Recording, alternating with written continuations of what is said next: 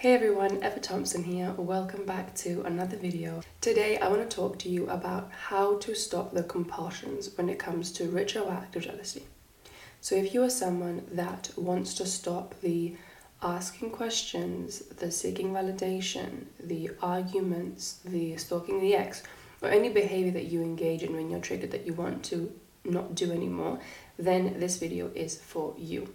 I've talked before about how it helps if you have a 21 day calendar because your mind tends to gravitate towards what is familiar to you. It likes your comfort zone, it likes keeping you there, it likes what is familiar and avoids what is unfamiliar to keep you safe. So, if what is familiar is acting out of compulsion, it's more likely that each time you get triggered, it's, it's just going to get easier and easier to act out of compulsion, even though it's logically not what you want to be doing. So, the number one thing that I recommend is getting a calendar, a physical calendar, or making one. It shouldn't be on your phone or on the laptop. And every day that you don't act out of compulsion, tick a box. And this helps you for two reasons. Every day you tick a box and you don't act out of compulsion, you feel a sense of accomplishment. So, say you've done three days of not acting out of compulsion, and then you get to day four and it's really tough you're finding it really difficult to not ask the question or not to stalk the ex or whatever it is that you don't want to do, you're more likely to not engage in that behavior because you've already done three days and you want to get to 21. So you've got more of a purpose, more of a reason to not do it. And so you want to get to 21 days, like I said.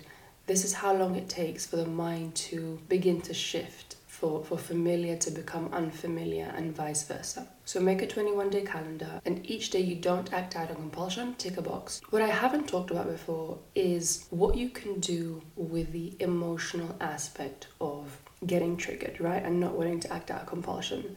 Because I don't believe, and I've talked about this in other videos, that logic alone can work and willpower alone can work. Because already RJ doesn't make sense, logically speaking. People can say the past is the past, it doesn't matter, why does it bother you, whatever.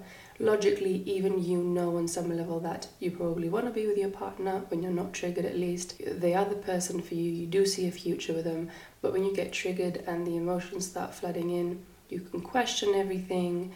Um, you start feeling doubtful, anger, sadness, anxiety, whatever it is. So, when you're emotionally flooded, logic goes out the window. Instead of fighting emotion with logic, you want to fight emotion with emotion. So, what does this mean? Write down a list of why you personally do not want to be acting out of compulsion. It needs to be vulnerable and it needs to be specifically tailored to you. So, it could look like I don't want to act out of compulsion because I don't want to hurt my partner.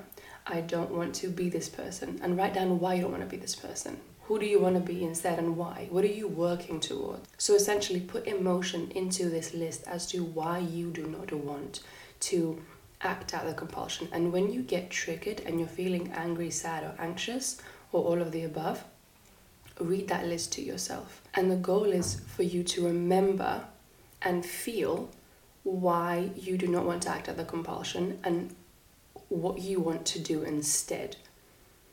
So you're triggered, you feel really negative, you maybe you're feeling even hateful towards your partner.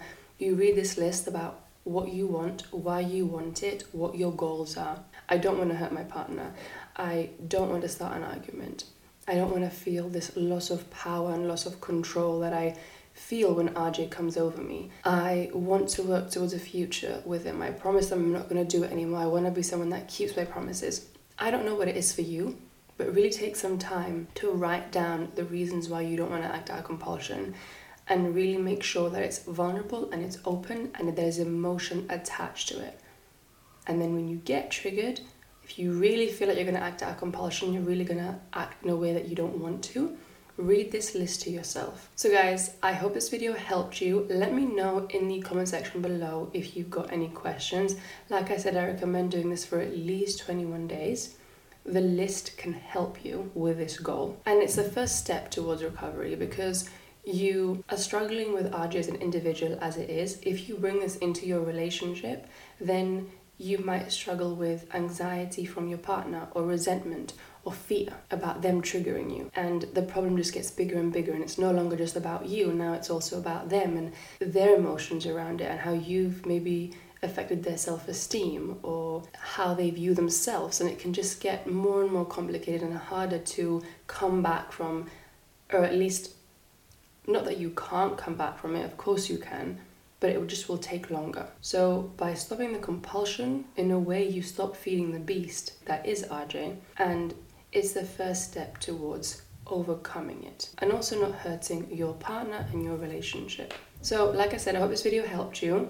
If you got any questions, let me know. And also feel free to share down in the comment section below what has helped you the most with your journey toward recovery? What's been the number one thing that's helped you? Please comment down in the section below. I'd be really interested to know. And I'll see you soon. Take care.